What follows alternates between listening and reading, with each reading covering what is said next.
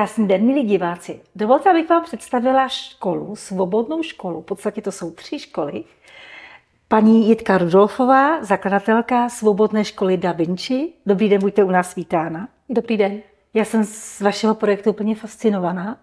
To je vlastně mateřská školka, základní škola a ještě střední škola, mm-hmm. gymnázium, mm-hmm. kterou jste založila. Nejenom já. Rozumím, ale vy jste, vy jste nositelka té myšlenky. A vlastně je to svobodná škola, školství, nebo škola možná nazveme. Eh, já jsem úplně nadšená z vašeho projektu, protože my jsme si vzáru povídali spolu o tom, jak to všechno vzniklo, ale to musíme prozradit i divákům a co to všechno sebou přináší. Čili přišla jste jednoho dne na myšlenku, že eh, klasická, klasické školství vám nevyhovuje, máte dvě děti, že jo? A pak se si říkala, takhle ne, já bych chtěla pro ty děti maximum, to nejlepší. Já pocházím vlastně eh, z učitelské rodiny, moji mm-hmm. oba rodiče byli učitelé, ale nikdy mě nenapadlo, že bych vlastně pracovala ve školství, takže to byla taková až situace s dětma, když byly děti malinký a, a já jsem s nima vlastně začala jako a se sebou pracovat trošku jako jinak, jako alternativně, bez léků, bez doktorů a tak. No a najednou vlastně když přišel čas jako na, na, na, nějakou, na nějakou školku, tak uh, jsem zjistila, že vlastně nemám uh, možnost volby, že nevím. Vždycky jsem někde něco proskoumávala, zjistila jsem, že to pořád jako není dost uh, pro mě svobodný, nebo že to, je, že to je moc jako omezený v něčem. A toto byl asi hlavní důvod uh, v roce 2009. Jsem zakládala tu školku, tehdy se to jmenovalo Rodinná mateřská školka ale hned vlastně o rok později eh, jsme získali eh, akreditaci pro základní školu. No a rodinná základní škola měla hrozně jako špatnou, všichni si mysleli, rodinky byly školky, který, eh, školy, které vlastně byly pro holky kuchařky a no, tak. Ano, no a ano. Takže, takže vlastně to, to, to, to se ukázalo jako, že jako název není úplně ideální a tak, tak jsme vlastně společně už jako v týmu vymysleli Da Vinci. Teď se určitě diváci ptají, co, jak vypadá jako svobodná školka, škola, gymnázium. Co znamená svobodná? No, já bych řekla, že uh, my jsme hlavně většinu času byli spíš jako Alternativní. Alternativní demokratická škola se snahou být svobodná, protože to je právě hodně jako k diskuzi, co znamená svobodná. ve skutečnosti svobodná, svob, jakoby svobodné školy ve světě jsou školy uh, typu Sedbury Valley, Summerhill, jsou to školy, kde vlastně a ta iniciativa musí být na dětech. A oni to mají i ve, ve svých jako stanovách, ve svých pravidlech. Takže vy jako dospělý člověk nemůžete být aktivní, proaktivní. Vy vlastně jako vy vyčkáváte.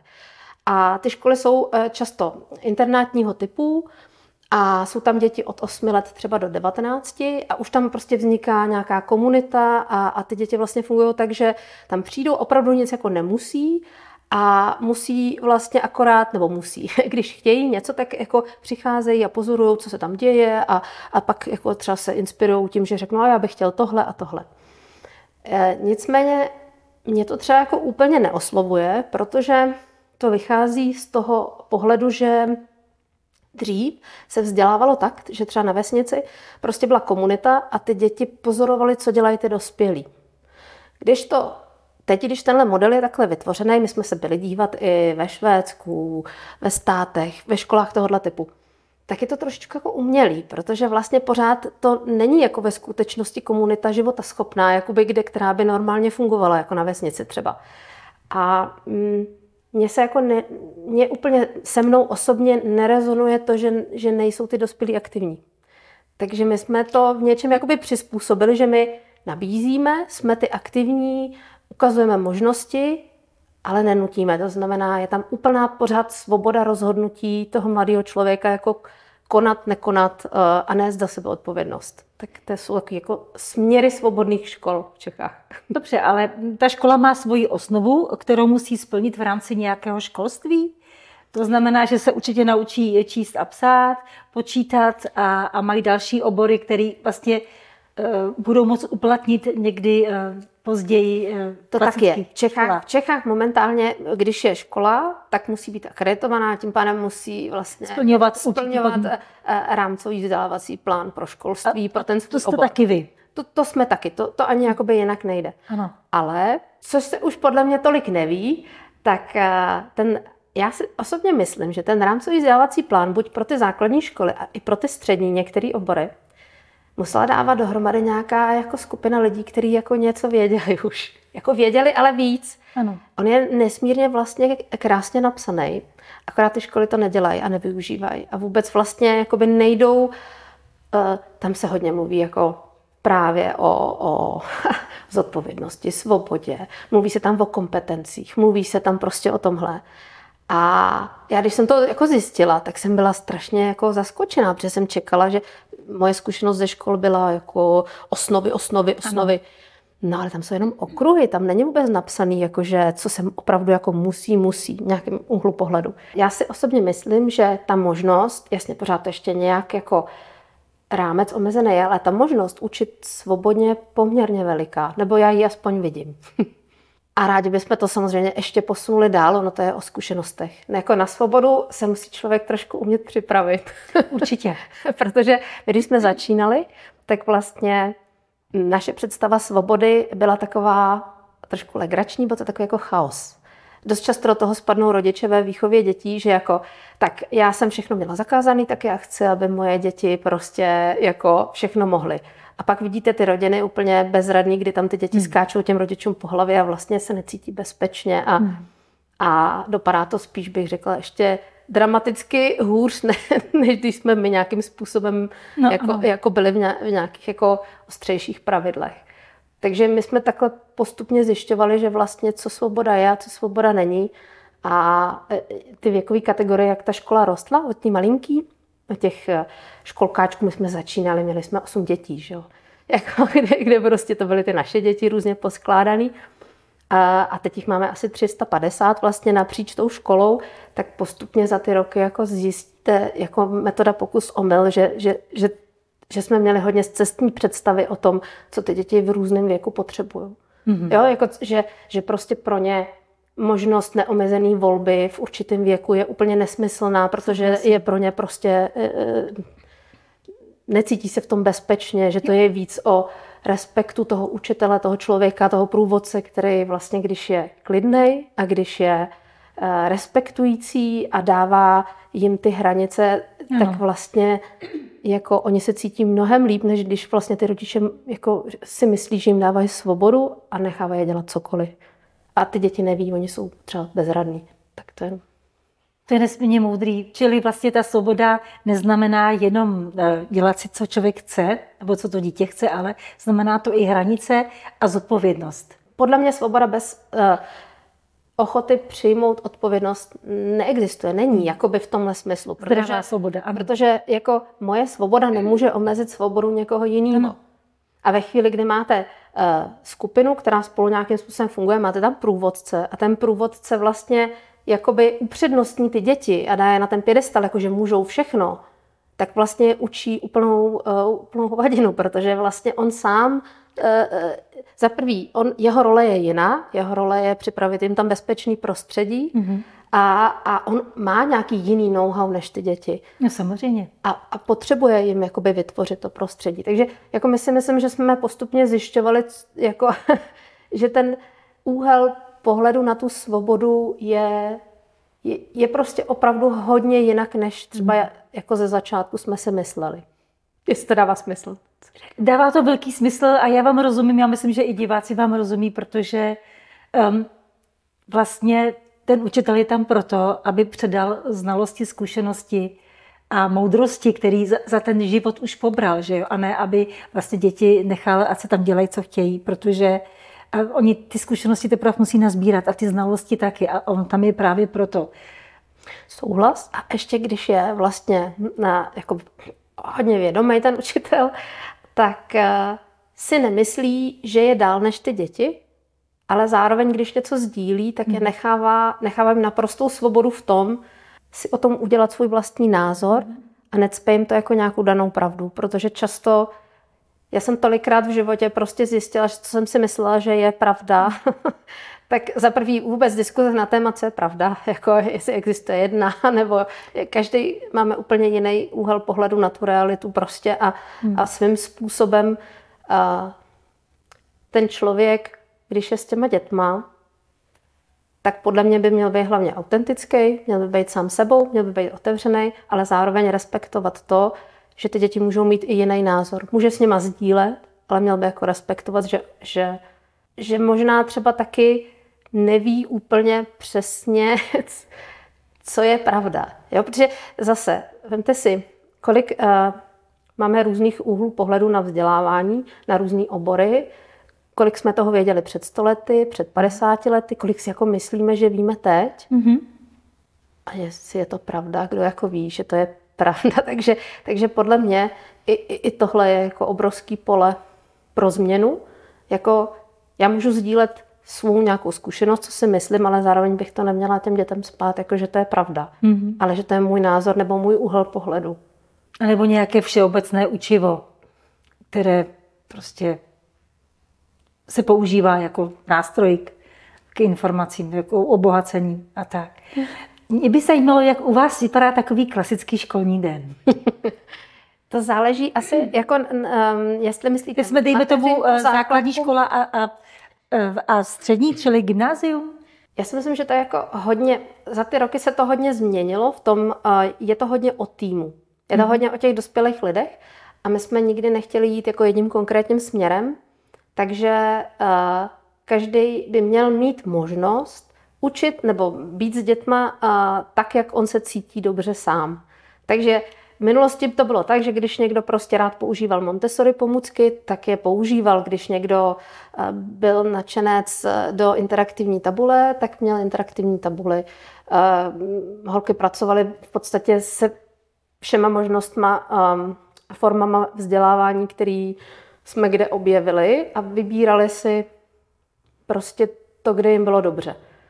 Protože ve chvíli, kdy třeba řeknete, jasně, tak eh, čeština je potřeba učit tímhle způsobem a teď to budete jako nutit ty, eh, ty dospělí, aby to všichni dělali takhle, protože si myslíte, že to je nejlepší, tak vlastně uh, se dopouštíte obrovské chyby v tom, že když to tomu člověku není vlastní, tak by to neměl předávat takhle. Hmm. Takže u nás vlastně není, jako, jako nevypadá žádný ten den u každé té skupiny jako stejně, protože to vždycky jako se odvíjí od toho člověka, který tam s těma dětma je. Mm-hmm. takže každý to učí trošku jinak. Ten, ta střední škola, ten Gimple, teď jak ho máme, už je víc asi klasičtější. Jako víc je, eh, nebo klasičtější v tom smyslu té organizace určitě. Tam už ty hodiny jsou jako víc nějakým způsobem jakoby daný. Ale, ale ten průběh samozřejmě uvnitř klasicky není jako frontální výuka, úplně třeba není nebo tak, ale... Vy taky vaříte žákům, že jo? Určitě dobře a zdravě. Co se týká vaření, tak to si myslím, že, a, že je dobrá cesta, jak a, pomoct třeba tomu, aby se lidi cítili líp třeba i ve škole nebo v práci kdekoliv, tak eh, kvalitně vlastně opečovat jako eh, děti a zaměstnance dobrou stravu. Takže my jsme měli to štěstí, že jsme vlastně si najali fakt jako dobrýho kuchaře, chlapíka, mm-hmm. jako šéf kuchaře a mm, ten má k sobě tým a my krmíme vlastně a všechny zaměstnance i děti celý den. Oni no teda chtěli hezký. i snídaně, snídaně nemáme zatím, ale, ale mají, mají první svačinu, oběd, druhou svačinu, třetí svačinu většinou, když jsou tam nějaký, že tam často jsou hodně dlouho, že tam chtějí být, jakože tam tráví čas, mají tam možnost se prostě ten areál využívat vlastně někdy až do půl sedmí. To je úžasné. Že tam jsou.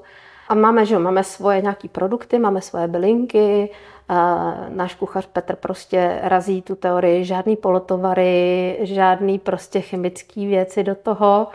No a máme všechny možné varianty, jako bez lepek, bez laktóza, takže si můžou vlastně jako vybrat. To je taky ideální. Jo, jo, jo, jídlo, jídlo se nám povedlo. Vy, vy jste vzpomněla, že se jim ze školy jen tak rychle nechce, že tam jsou třeba až do večera? Mm-hmm. Dobrovolně? Mm-hmm. Často. To je nádhera. Často. No. Nabízíte třeba i sportovní aktivity? Nebo... Jo, jo, jo. Pro ty menší máme hodně kroužků. Tam mm. jako těch kroužků jsme mývali uh, klidně i 25 různých, protože přece jenom, jak jsme byli hodně specifická škola, a my jsme v Dolních Břežanech, tak je jsme u Prahy? obsluhovali, což je u Prahy, ale tak jsme obsluhovali vlastně ze začátku jsme skoro vůbec neměli dolnobřežanský děti, eh, protože vlastně my jsme si někdy třeba jako z místní základku ani jako nekonkurovali, protože jak cílíte úplně, jako máte tu filozofii trošku jinak, cílíte, nabízíte trošku něco jiného, tak vás ani jako vlastně nehledají lidi, kteří zase hledají něco jiného. Takže k nám dojíždějí lidi, děti, rodiny, Praha, eh, středočeský kraj, tam odberou nás z druhé strany prostě, mm-hmm. nevím, někde z Říčan a tak. Jako, jako je to docela jako velký okruh. Nejdál dojíždí někteří středoškoláci i dvě hodiny denně třeba. Já vím, že Dolní Břežany to je krásný prostředí, že jo? tam je hodně zeleně a, a viděla jsem váš areál, ten je taky nádherný. Že vlastně mají veškerý komfort. To je svým způsobem ideální škola. Je, je, akorát eh, vždycky říkáme, jako, že ono to není všechno. Ono se samozřejmě dá dělat uh, dobrá práce i bez toho zázemí, i, i bez toho prostředí, i bez toho jí, jako jí dobrýho jídla a hezkého místa, ale zároveň si myslím, že to nesmírně jako pomáhá, když to tak je. Určitě. Že to v něčem jako prostě č, eh, člověka sklidní a tím pádem se tam cítí bezpečněji, cítí se tam víc jako doma. Takže my, když jsme ten areál postupně, vlastně my jsme ho stavěli uh, postupně od roku 2010, uh, ta největší přístavba byla 2015, tak uh, jsme ho dělali vždycky, aby nevypadal jako škola. Takže on nevypadá jako škola. Vy to všechno máte v takových oblých tvarech. Jo, eh, pan architekt Vítek Polák eh, je hodně zastáncem vlastně eh, valdorského školství a vychází z valdorské architektury. Tam, tam, tam je to trošičku malinko jako jinak, to jak to vypadá. No nádherně, hodně dřeva tam je, působí to teplé, útulně. A přesto moderně. Jo, jo, jo, my jsme si spoustu věcí ale dělali sami. To je taky další věc, kterou doporučuji, když vlastně ten tým má možnost uh, ty prostory jako dovybavovat sám. Mm-hmm. Takže my jsme si dělali mozaiky, vymýšleli jsme, jak jakoby levně, efektivně to ale udělat jako jinak. Takže mm-hmm. jsme třeba nevím, koupili starý kachle, ty jsme, ty jsme eh, rozbili, udělali jsme z toho kachlový pásky a ono to vlastně jako vypadá, jako že to vypadá, ale vlastně to byla taková naše domácí verze, jak si, jak, jak si to tam zařídit. No. Učili jsme se třeba, nevím, štukovat, hliněný omítky tam máme, dělali jsme eh, Dělali jsme. Teď už by to asi nešlo, ten areál už je veliký, ale když jsme ze začátku začínali, tak jsme mm. vlastně všechny ty věci procházeli postupně s tím týmem. Ten tým byl malinký a teď, teď už vlastně je okolo 60 lidí, teď už to funguje jinak malinko. No. To věřím, 350 dětí to už je teda uh, pořádný komplex. jo. Teď nám ještě prozraďte, možná by diváky zajímalo, jak vypadá u vás školka. Je něco na, na způsob lesní školky? Že jsou hodně venku děti? Máme, máme dvě školky. Máme Dokonce. vlastně les, lesní školku máme ve Lhotě, tam, tam jsou, myslím, tam mají, teď nevím, jestli jako zázemí Maringotku, já už taky, taky se tam jako nedostanu tak často, že myslím, že týpí nám uletělo jednou, ale, ale když byly, když byly velký vychry, tak, tak jsme tam samozřejmě nebyli, ale myslím si, že teď tam je Maringotka, tak tam je lesní školka, tam jich je malinko, tam jich je 15, ale pak máme kamennou školku a tam máme vlastně 30 dětí, tu máme. To hmm. jsme začínali. Mm-hmm. A věřím tomu, že ty děti zůstávají a potom jdou dál do, do základní školy a, a na gymnázium. No, akorát s tou základkou, no to je trošku těžký v tom, že vlastně tam, a, když jsme začínali, tak jsme samozřejmě jako neměli děti a, a byl to trošičku takový jako boj a, a taky jsme si to taky jsme si to trošku odnesli, protože ten první rok, a než jsme ještě vlastně začali být trošku finančně malinko stabilnější, tak jsme brali kdo přišel, jako kdokoliv. Jasně. A snažíte se prostě ty lidi namotivovat a tak a tak. A to se úplně vymstilo, myslím, všem stranám, protože teď naše výběrové řízení probíhá obráceně. Se snažíte ty lidi odradit. Odradit, jakoby myslím v tom smyslu, úplně nejotevřeněji jim říct, mm-hmm. co vám nejde, s čím se potkají, co bývá riziko, co často třeba těm rodinám vadí, aby na to byli připraveni, aby věděli, jako do čeho doopravdy jdou a vyplatí se to, protože ty, kteří jako vlastně se potom i přesto jako rozhodnou jít, tak, tak pak už bývají jako spokojení, protože už nemají očekávání, které nejsou naplněný. Tak. Což předtím úplně nebylo, takže ze začátku jsme si taky museli hodně jako vyjasňovat, že úplně nejsme klasická škola a nedokážeme prostě ty děti nutit třeba jíst jídlo a tak a takové věci.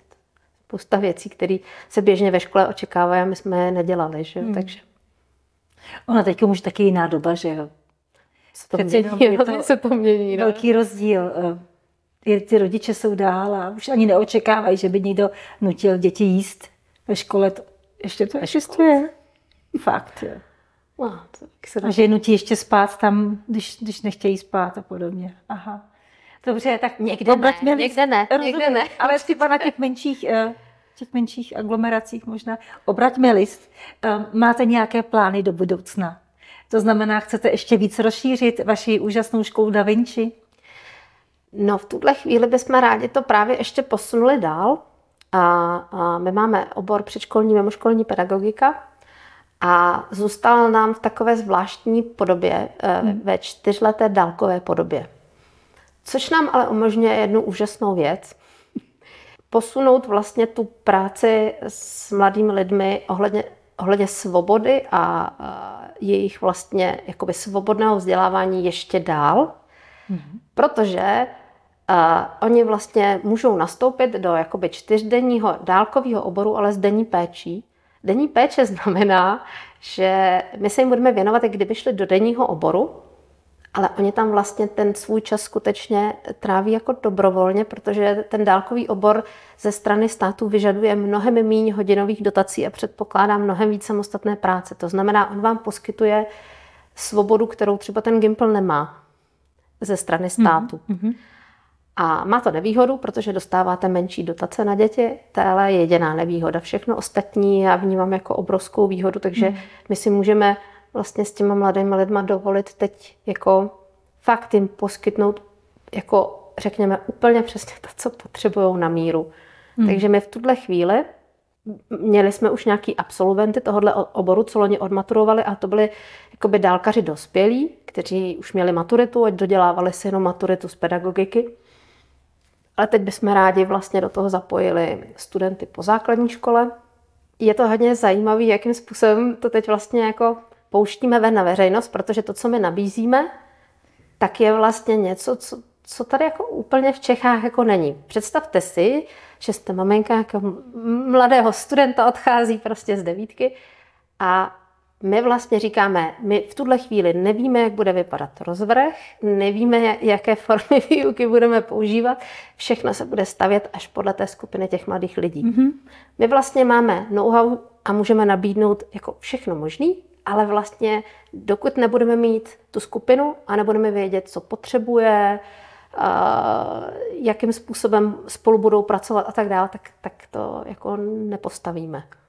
Takže je to, je to vlastně celý otočený úplně jako obráceně a, a, a jsme připraveni s těma mladýma lidma prostě, nevím, cestovat, být s nima doma, být s nima třeba klidně dva dny v týdnu a pak třeba tři dny klidně online, kdyby chtěli, anebo naopak jet na týden prostě nahoře, tam pracovat v terénu a pak si třeba týden na volno. Prostě podle toho, co jim bude vyhovovat, jak, jak, jak jim to jako bude fungovat.